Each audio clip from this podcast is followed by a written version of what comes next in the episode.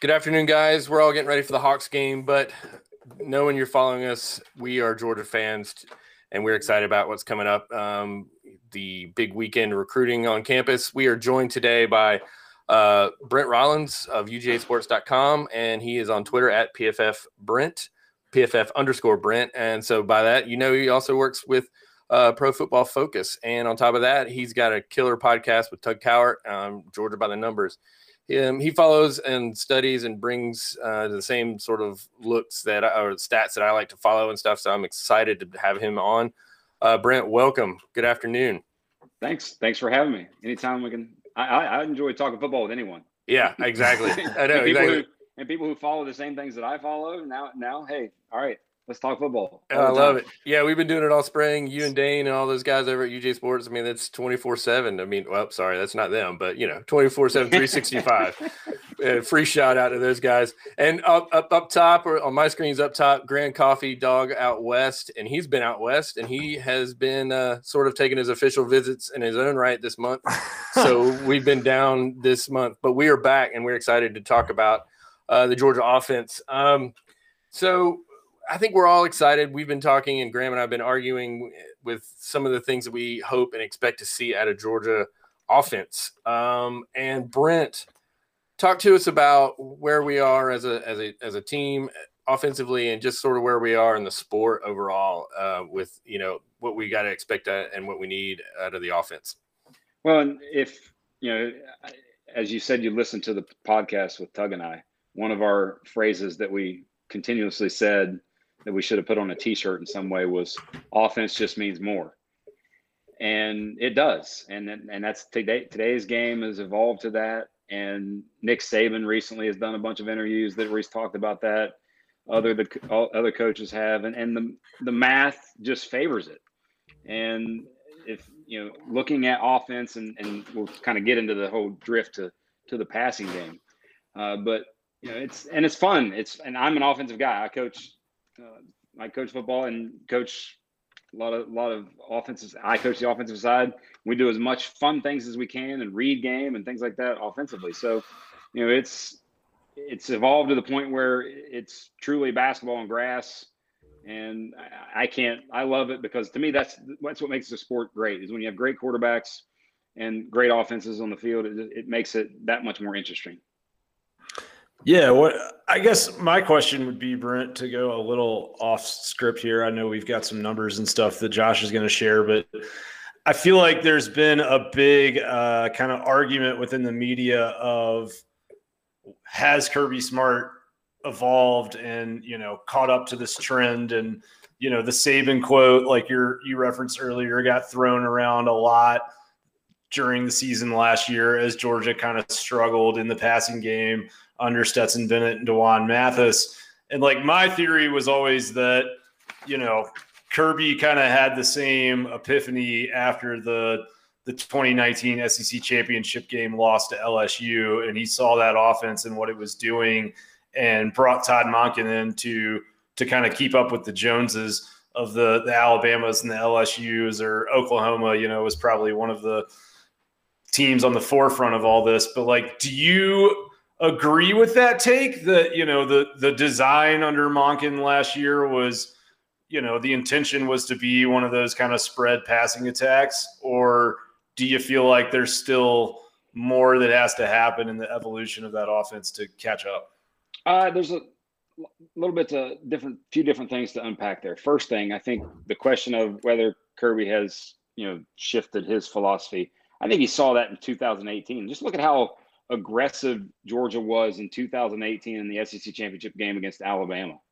Yeah. They, they were super aggressive early in the game, and especially in the passing game. And that's how they got the lead. They just couldn't hold it and couldn't, you know, took the foot off the things. gas. I mean, right. they, they, they, did. They took the foot off the gas a little bit offensively. Right. Uh, but early in the game, you saw that aggressiveness. And I think in 2019, it was like, all right, Coley came and, and, and just wasn't it.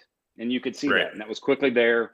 Uh, there were some things that I think he brought to the offense that gave it a little bit of diversity, but the consistency, especially in the passing game, was just not there. And then obviously the hiring of Todd Monken to me is, is just the hey, we are going into this is what we're about. We're about still being a pro style offense, but attacking through the air uh, primarily because that's what he's known for and that's what he's done at every stop he's been. Uh, but secondarily, looking at just Georgia's offense in general, I think they are they are creeping there. There are still certain things from their offense that, from my perspective, in the college game at least, they don't take advantage advantage of from an efficiency standpoint. That mm-hmm. when you look back at this past season, Steve Sarkisian acts, gave the absolute perfect blueprint for what Georgia should and want to be offensively. Still be throw the ball and throw the ball on early downs, max protect, play action pass, but constantly attacking in the passing game while still being powerful in the running game, using a lot of two tight end sets, things that they do. And, and there's some evolution there that I think they can get, especially when we look at some of like average depth of target for UGA quarterbacks last year with, with JT, Stetson, and D'Wan versus somebody like Mac Jones a season ago. So there's a lot of efficiency things in college football that I think they aren't quite taking advantage of. The bubble screen game, that kind of thing, uh-huh. that I think they're gradually getting to but the downfield element, the the mid range, the sort of middle part of the field, the 10 to 20 yards, and the down the field power of the passing game is there. There were layups consistently provided last year. They just didn't hit them, at least not till the end of the season, obviously. Right. Yeah. Well, I mean, well, let's let's jump in, and I, we had shown this the graph up there shortly. You know, just sort of talking about where the offenses in college football have gone. Um, you know, it's it's clearly becoming much more of a 50-50 if not uh, you know advantage to the passing game uh, as opposed to running the ball and you can see these numbers increase every year in the college football era um, and that's kind of what you're talking about brent you're saying that you know georgia may be lagging behind and catching up that but this offense is poised and potentially what we saw at the end of last year ready to sort of uh, c- compete with those elite offenses oh 100% they, they they should be able to compete with anyone and everyone offensively this year. There's too many weapons, especially now with Gilbert and Toe. Uh, there's too many weapons. There's too much depth. There's too much talent across the board, and you have competent and possibly you know high level play at the quarterback position. Right. Yeah. Well, and I think the other aspect of that is like you know, I think the number that got thrown around in the offseason was that Monken only installed what 30% of his playbook last well, year. So well, Brent, in our notes, you talked about sort of like two plays that just that we started the conversation out with, and, and this is um, this is JT's first third down in the in the Mississippi State game, and it goes for a sack. Right. Well, that's and that's one where early in that game, I think the play it may have been the play right before that he threw what should have been a pick, mm-hmm. uh, and, and it just got dropped, and then that play it was like okay that's someone who is in their first live action game in however long it had been for him. I don't know, like 13, 14 months at least, something like that. Okay. But that was what that was. Yep. And then here comes a similar play later in the quarter or later in the half where he just, you, you say, you, you're thinking he's already got his game. It's a little bit game speed is increasing a bunch, right? Very much so. And that's, that's that play right there. And that, and then previously, I think the Pickens t- touchdown came before that the, on the run throw to Pickens in the corner of the end zone. Like those couple throws there where you're like, okay, now we got a little something. And yeah, I mean, these, I mean, I, I can places where he hadn't been able to before.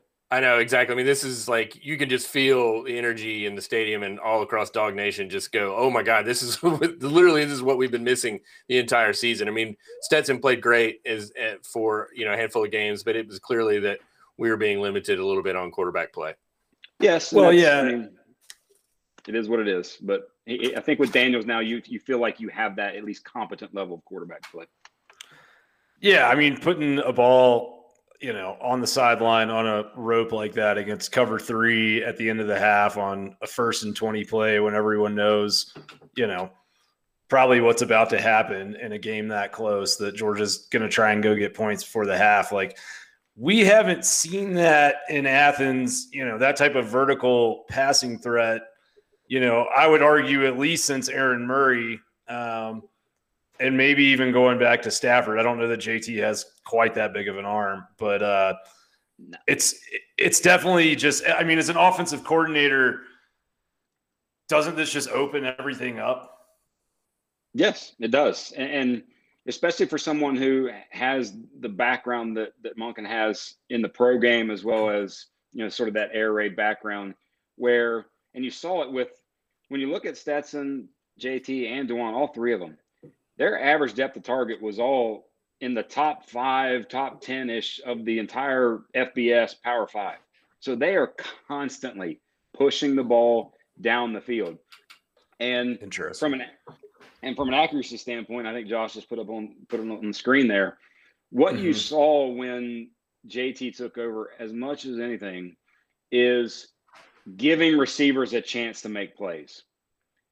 That data specifically there, that's how we. So one of the things that we do at PFF is, in addition to all the grading of a particular play and all the various like the mountains of tendency and tracking data that we have and all things that we have, we do we do ball placement charting. So that's what these these numbers reflect. So you look at Daniel's the accuracy, the one that says accuracy. That is just so. For example, if you take a bullseye around you know the chest of the receiver, that's hey, an accurate throw is in a certain range. Then the second one, catchable, inaccurate, goes to a all right. It's a little bit outside that bullseye, outside the frame, but it's something the receiver can go get. The third column is uncatchable, inaccurate. Basically, nobody's touching that. And if you look at the bottom there with D'Wan, that was, by the way, the highest in the Power Five for anyone with his minimum level of attempts. Um, and then that last column is accurate plus, which is one of the throws that jo- the third down or the first and 20 throw that Josh just showed. That was where you're putting the ball absolutely the that's the bullseye. The other bullseye, bullseye hitting the, from a throwing perspective. So if you look at just catchable balls that Daniels threw, he dwarfed Stetson Bennett. And that was where, you know, that's where you started to see the offense pick up more than anything is the receivers just had opportunities to actually go make the plays and go make catches. Right. Exactly. Yeah. And I mean, it felt like that Florida game in particular after Stetson got hurt, like, I mean, how many, you know, how many times did we see a receiver clear by three to five yards with an open path to the end zone and the ball mm-hmm. just couldn't get there? Well, yeah, you're six inches too far. You're a foot too short. You're six inches like, is great. It's very yeah. gen- gen- generous on some of those balls. Very true. but like I, I remember showing a, a, little video of the exact play with Stetson like late in the second quarter, and then D'Wan in the fourth quarter they just flipped the field. They're going the other way. The position, the formation just flipped sides to where they were going. They ran the exact same play, and it was a touchdown both times, and the throw just right. got missed each time. Yeah. I'm going to go through a couple graphics. I've, you know, if you follow me on Twitter, you've probably seen them, but this basically just shows you, okay, yeah, no brainer. Um, you know, based on the EPA and, and, you know, success rate, Alabama and Florida were, you know, head and shoulders against the rest of the SEC. And you can see Georgia sort of mired there in the middle. But if we, if we go to the next one, uh, you can see that our um, this is our those same sort of measurables that everybody else in the in the league is the same numbers, but you can see those four games that JT played, we're second in the lead ahead of Florida in terms of EPA. Our success rate still is pretty low at 46.3. We need to, and I, I mean, I'm, I'm guessing you you've seen the same thing in your numbers that we've got to get more, uh, you know, a higher percentage of success on some of these on these passing plays. Yeah, I think that a lot of that will come with how they attack early downs this year. And because that's where you create the efficiency. And that's what Alabama did this past year with Mac Jones, where there were multiple occasions where first and second down, they're in the pistol and it's play action. And they, and they run a two receiver route where it's just mm-hmm. Smith, and especially against Georgia, where it's just DeVonta Smith and Jaylen Waddle working down the field against people. And those guys are going to win they max protect, all right, and let those guys win. Or it's the screen game, or it's the RPO game.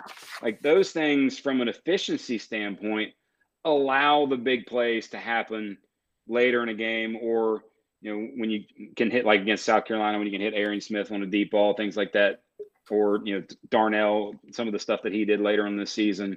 You know those things are allowed to happen because you're efficient and put yourself in a second and two on the opponent's 40 as opposed to consistently living in second and seven or greater. Well, this kind of chart shows kind of what we you guys were talking about at the head of the show where, you know, you Graham you were asking Brent if if if the Monken offense is what we think it is.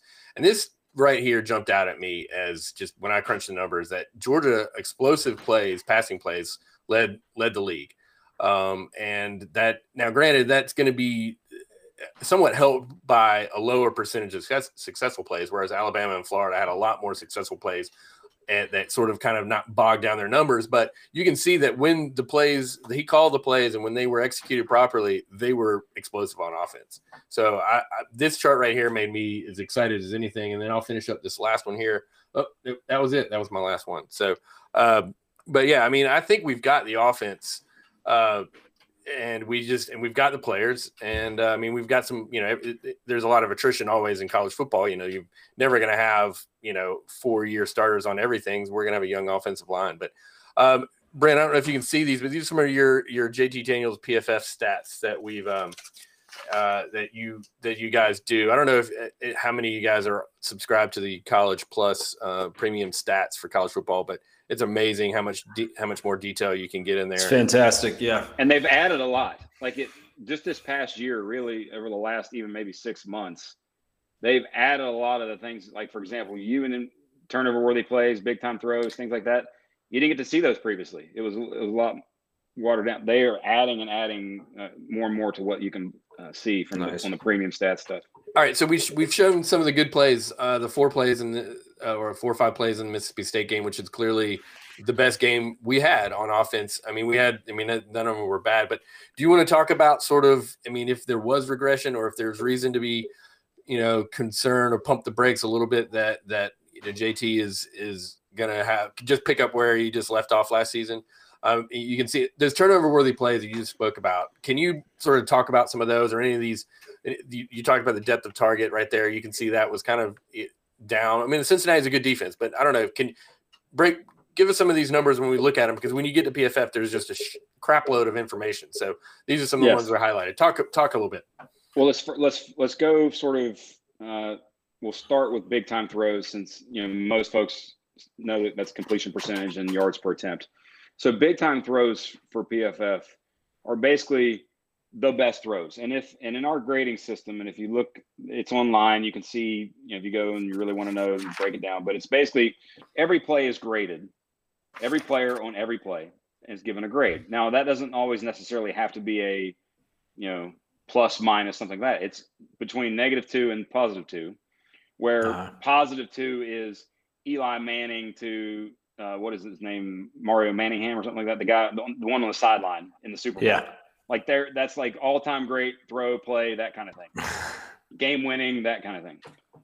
Versus most plays are typically in the you know plus 0.5, minus 0.5, things like that. When you get to big time throws, those are our highest graded throws. So plus one, plus 1.5, plus two in terms of degradations. So, and what a big time throw is, is in addition to the grade, it's, you know, ball location, and a lot of times, you know, you're putting it the ball further down the field. You're throwing it into a very tight window, like the throw you like one of Daniel's big time throws against Mississippi State was the one you saw on the sideline, the Burton a little earlier, and and the other throw to Burton as well for the touch for the long touchdown. Those were two of his big time throws in that game, and a lot of times that that ratio lends itself to pushing the ball down the field. You have more opportunities for those type of throws versus say like against South Carolina, where the yards per attempt, you know, a little bit down. A lot of that, some of that drops, but still yet, you, you maybe you get a screen pass that James Cook takes for 20. Well, that's an expected right. play. That the quarterback's not getting, you know, a massive grade for that. And they're not getting a grade upgrade because all they've done is throw, you know, caught the ball, make the fake, throw the ball out to the side, and put it an accurate throw. That's an expected play. A lot of times, a zero graded play. So that's why you see his PFF grade of 95 in that first game, passing grade, because of the high level of difficulty combined with the big time throws that he's making. And here's the key the key to all this both big time throws, grade, and then turnover worthy plays. It's independent of outcome. So if he puts that ball ah. to Burton on the sideline, that you know perfectly, and it literally just goes right through his hands. Do you, does that impact JT Daniels' grade? No. He's positively graded for the throw. He can't control whether or not the ball's caught. Right. So that's the biggest thing that I think anyone wants to, you know, that our grading system and which has been sort of perfected, I think, as best as it possibly can, because there's always some level of subjectivity to any of that stuff. Sure. But as po- we've seen so much over the years, and we train so much on what we have to do, that the grading comes to the point where it individualizes what someone is asked to do, and quarterback play none more than and more than any of the others. All right, so here's so let those- me ask you this question real quick, Brent. Like with the the sacks in the Cincy game, you know, were the does that like there was a lot of instances last year where we saw JT maybe hold on to the ball a little bit too long, try to The play one we just saw a little ball. bit ago. Yeah, exactly. Um, so I mean, like in that instance, is he getting, you know, is he getting uh, points deducted from his grade in those situations, or is the offensive lineman that you know lets the guy come free, or is it dependent on if you know right at the snap the offensive lineman whiffs on the block? That's not on JT, but if you know there's decent protection and everything breaks down and he doesn't throw the ball away when he should, then he's getting docked. Kind of give me an idea how that works, if you don't mind. Every everything you said is factored into that. Okay. So for and and this is one of the things that you know gets missed a lot of times, and Georgia was actually really bad at this past year, and it it sort of reared its ugly head in the Cincinnati game was pass protection from the running back position. Like those Yep. guys are asked asked to pass protect as much, and and when you looked at, I think it was in the neighborhood of like 57th out of or 58th out of 65 in terms of running back pass block grade Hmm. Lowest in the one of the lowest in the power five basically so it's something that another off season will improve but all of that is factored into the grade when you look at offensive line play and then even running backs and tight ends coming back into that as, as pass protection there's only so much they can do at a certain point the ball has to come out like right there think Right. the one just the one that was just on the screen that the Josh had on screen that was Kenny Mac, that was on Kenny McIntosh all day boom whiff Yeah. instant, instantly there. That's nothing there. Now the turner, by the way, that still is a turnover worthy play because he's running around and fumbles the ball. You know, so Yeah. like yeah. those kind of things, all all of that is taken into the context. But the key being is what can you as the individual your position control? So if McIntosh gets whipped right there, you you're now under pressure. Is that sack on you? Would it be? No. But like for example, against South Carolina, I think there was a third down, maybe it was a second down, in the se- in, early in the second quarter, somewhere in the second quarter, where he just hold it, hold it, and then he broke the pocket towards the South Carolina or Georgia, towards the Georgia sideline, and got sacked. That's on him. And then Yeah. we put the we put those pressures, and it's actually, by the way, in the premium stats. If you look at under position and then uh, QB like allowed pressure, Uh-huh. I think Spencer Rattler, by the way, led the Power Five in terms of percentages of pressures that were on him, that were on the quarterback. And that's, Right, right. And this is a big and this is a big topic in the NFL too, because we've shown, and the predictive part of that is that quarterbacks consistently can control their pressure rates. Somebody like Russell Wilson, who you see like you know scrambling around, or or Deshaun Watson, they consistently are pressured more than other quarterbacks because they hold the ball too long. Versus someone like like a like Drew Brees, or I'm trying to think of others who have, you know, sort of quicker time to throw.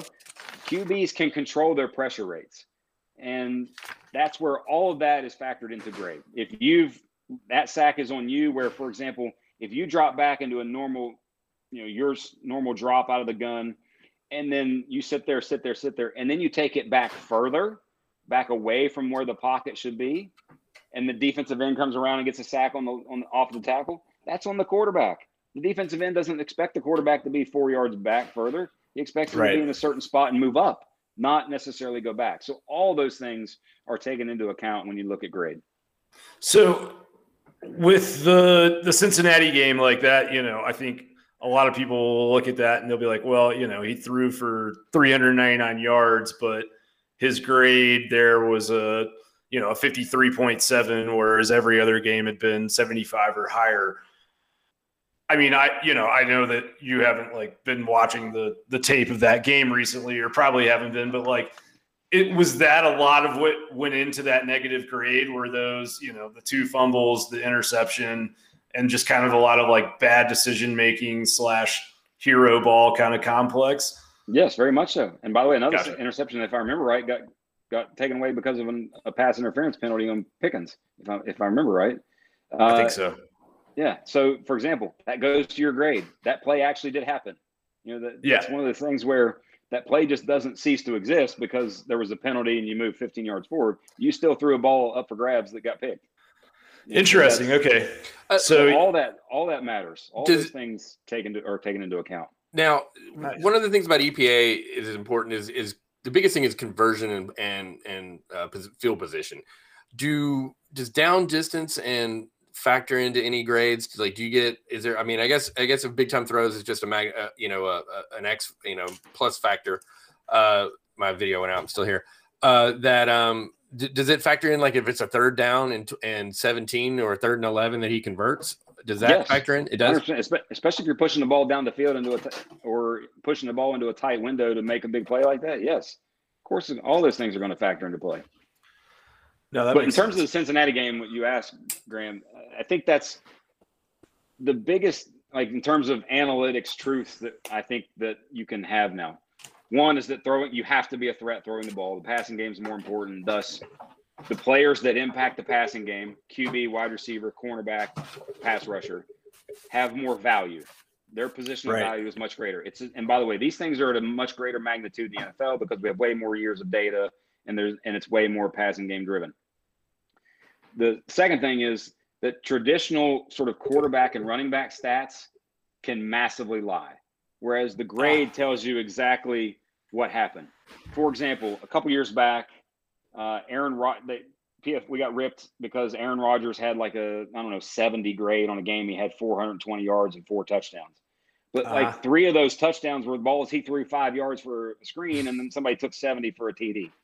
You know, so just like uh, if you like Jake Fromm a year ago, in 2019, his best game were probably some of his worst traditional stat, lowest traditional stats. His best game was against Notre Dame. He put balls in places in that game that were touchdown type throws and great throws. I think he had a 92, 93 grade in that game versus another game that he may have had 300 yards and three touchdowns because it's a screen to Swift that Swift takes six, 60. Or, you know, back in 2018, I remember the the one I always use an example was he threw a little bubble to Mc- Mecole Hardman and he out, literally outran South Carolina's entire defense for 50 yard touchdown. Like that's Mhm. nothing that the quarterback does. That's the grade is reflective of that. Right. No, that makes sense, and I mean, I think that's very fair and probably a you know a better indicator. I mean, like you know, stats. I hate to say this with you know my partner being uh, at dog underscore stats here, but like stats can lie. Uh, Oh, I've made them- the surface. I've made him lie all off season, dude. you kidding me? Yeah, totally. um, so I mean, I think like kind of pivoting a little bit, uh, but also staying on that Cincinnati game. Uh, I think you know what we saw in that game from Daniels, like like you're saying, defense. you know, he he ended up, you know, no, Cincy was really good defense, but there was a lot of misplays down the field, and there was kind of you know some stuff going on with his deep ball mechanics where it felt like those balls were just dying, even though Mhm. you're you know in a dome stadium and all of that. Like, The one to Arian Smith. Yeah. yeah, the one to Arian Smith in particular, and then the really strange throw to Burton right there at the end of the game that like maybe could have been an interception. Uh, Maybe the that was a play. turnover worthy play, by the way. That was one of the Okay. Yeah, I, I, I was, There I was hoping we'd get some of these. Maybe, maybe uh, we'll we'll start a, a Twitter I thing can, and I can and- probably tell you the four in that game without even looking it up. One is the one- one at the uh, end of the game to, Uh-huh. to Burton. Uh, the other is the interception itself, the, the one interception that he had. okay. So the- turnover, turnover worthy. uh, Count the turnovers as well. Yes, but it also, for example, it doesn't necessarily. Sorry, I'm going to Yeah, you're good. phone here a little bit. Uh, make sure it doesn't fall on me. Uh, but the, uh, the it's independent of the result. Just Right. like the the throw against like where you see the Mississippi State one turnover worthy play, that was the his first pass of the game, I think.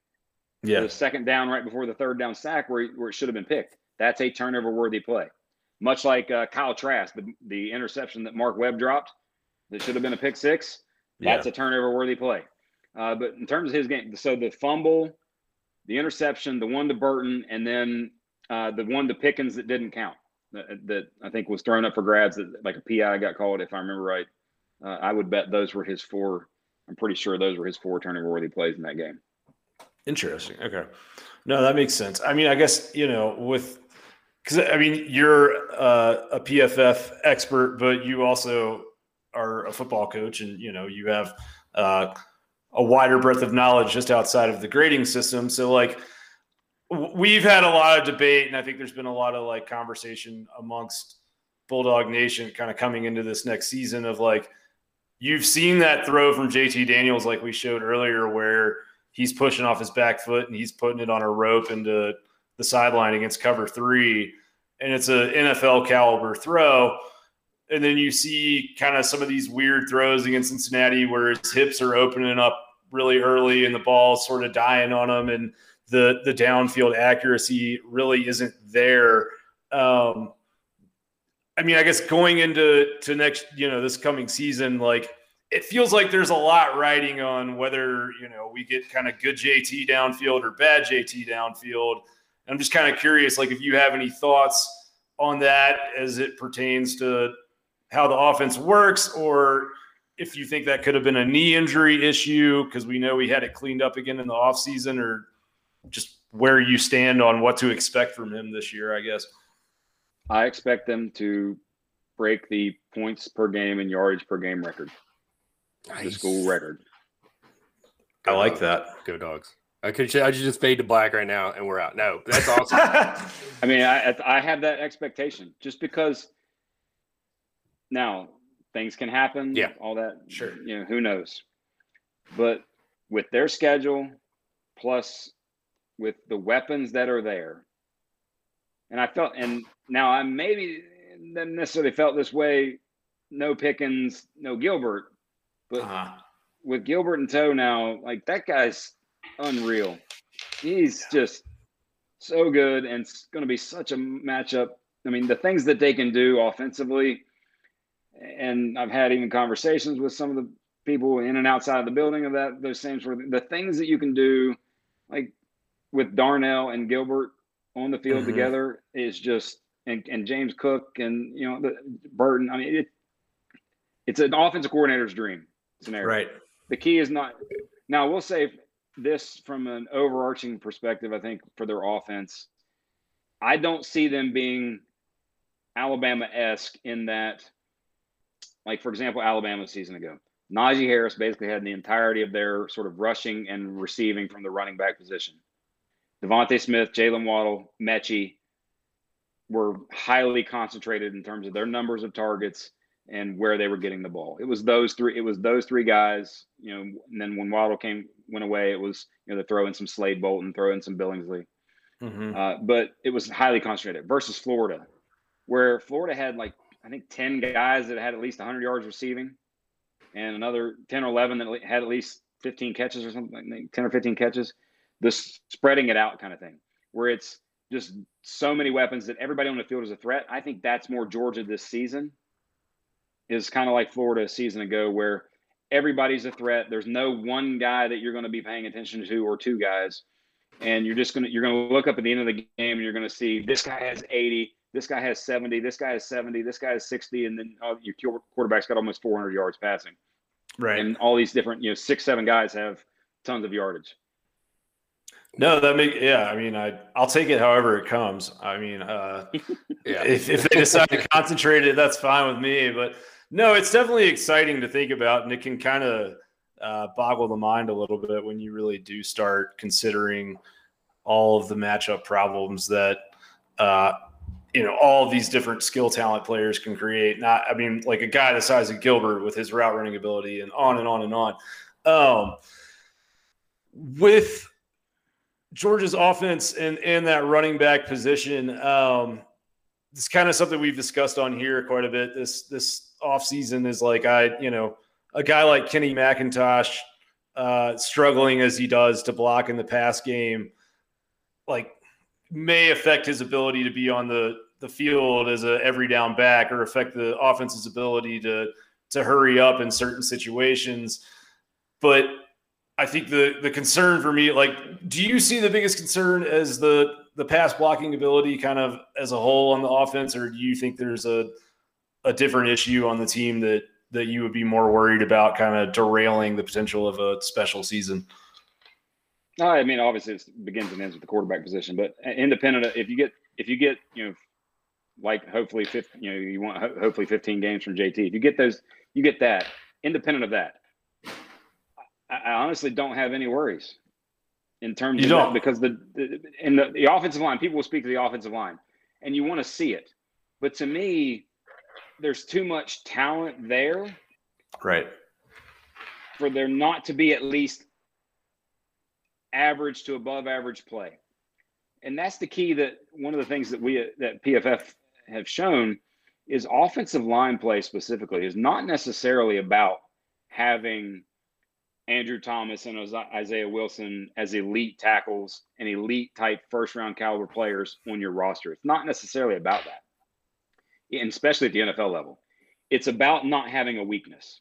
It's about not having someone who is a sort of replacement level player who, whose grade is, you know, you would say below 65 or something like that, 65 or lower.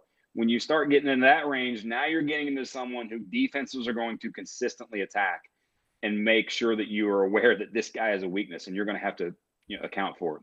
If and I think there's too much talent on the offensive line that they'll figure it out. They'll they'll have to find their best five, and that's what fall mm-hmm. will be about.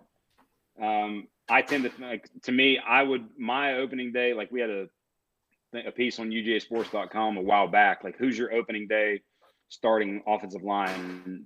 Dane tallied the votes and just sort of there. Mine was I assumed it would be actually Warren McClendon at left tackle, Sawyer at you know one of the guard spots, uh, Ericson at center, and then uh, Shaffer, and then Broderick Jones at right tackle.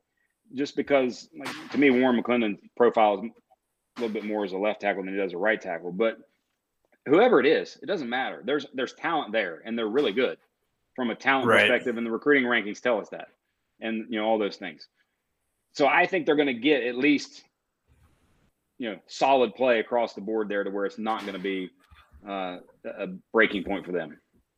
Gotcha. Because like I, I mean, with Truss looking at the PFF stats, you know, uh, he only got like four snaps against Arkansas so I won't really count. But I mean, like his against Cincinnati, his pass blocker rate was thirty four point six. So I mean, that struggled. That scares me. That that's the the position that I'm most like worried about as a not just a Georgia fan, but as someone trying to take an analytical look at you know where is the potential weakness there. Like that feels like the spot. Uh, if nothing Especially changes, right? Yeah. Exactly. Against that front seven, there has to be. It feels like you have to hope that someone over the course of fall camp can kind of you know supplant him and you'll have a different starter there at left tackle that maybe has a little bit higher ceiling because it just doesn't look like that's the answer. And the, and the beautiful part for them is that they've had a spring, a full spring, and they'll have you know all you know all fall to really work on that and find out who your best five is. And it might be something like last season where you go into game one and you have you know this guy's your left tackle, this guy's your right tackle, and halfway through the game, that's not the case. Right. Yeah, that's true. They did pull the ripcord on that, and you had uh, well Ericson and McClendon come in. I swear we had a section here where we were going to try to like temper the expectations, but Brent, I think you just got us even more jacked nah. up. so uh, I'm excited to uh, keep talking. Outside of game one, I mean, outside of game one, game one to me is everything. Is I wouldn't necessarily say everything. The season doesn't end if you don't win game one, but your your mulligan and ability, your mulligan, and then also your ability to keep them out. Yeah, that's that. Like if you go into and you beat Clemson, if you're you know you're Georgia, you beat Clemson game one, and you run through and you're undefeated in the SEC championship game, and you you may who you lose to whomever LSU, Alabama, whatever, and you're whatever and one, and you beat yeah. them, you're in, and they run their their slate guess what? You're in. Because yeah. to me, Ohio State and Oklahoma are also going to run their slates. I just think those two teams are, from a talent perspective, are head and shoulders above everyone they'll play. Yep. Uh, and thus, it, it's to me, it's down to you know, two SEC teams or one SEC team in Clemson. Right. Now, something Totally. crazy can happen, and it could, or the season could be flipped on its side. But I know I'd rather be getting Clemson in game one than game twelve uh, when DJU uh, has another twelve games of experience, and people are saying that he's likely the number one pick in the 2023 draft. 2023 draft.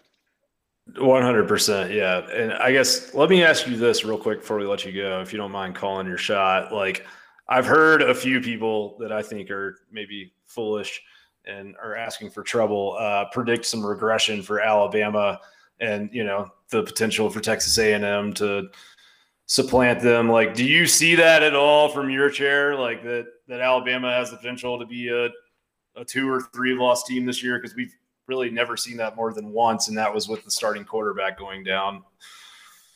Is Nick Saban still the coach? Exactly, that's what He I'm saying. Thank He, you. he just signed an extension. Right. He didn't. He didn't. You know, say, "Hey, I'm going to be done at the end of the season." He said, "I'm not done for a while." Yeah. He Yeah. recruited So one of the best as- classes in the history of ratings. I mean, so yeah, he wants to see those boys play. I have. Now, I will say this: from a talent perspective, both Texas A&M and LSU are going to be the ones that give Alabama the most issue. Auburn could be a little interesting just because I think Harsin is a really good coach. Him Yep. recruiting in the SEC that that's yet to be determined. But taking players who are already there and making them good, I, I have no doubt that he can do that. Uh, but A&M, out, the key for A&M though is who plays quarterback. Like the same guy has taken every snap of quarterback for four years. You Right. might think you have a guy, but you know you don't know.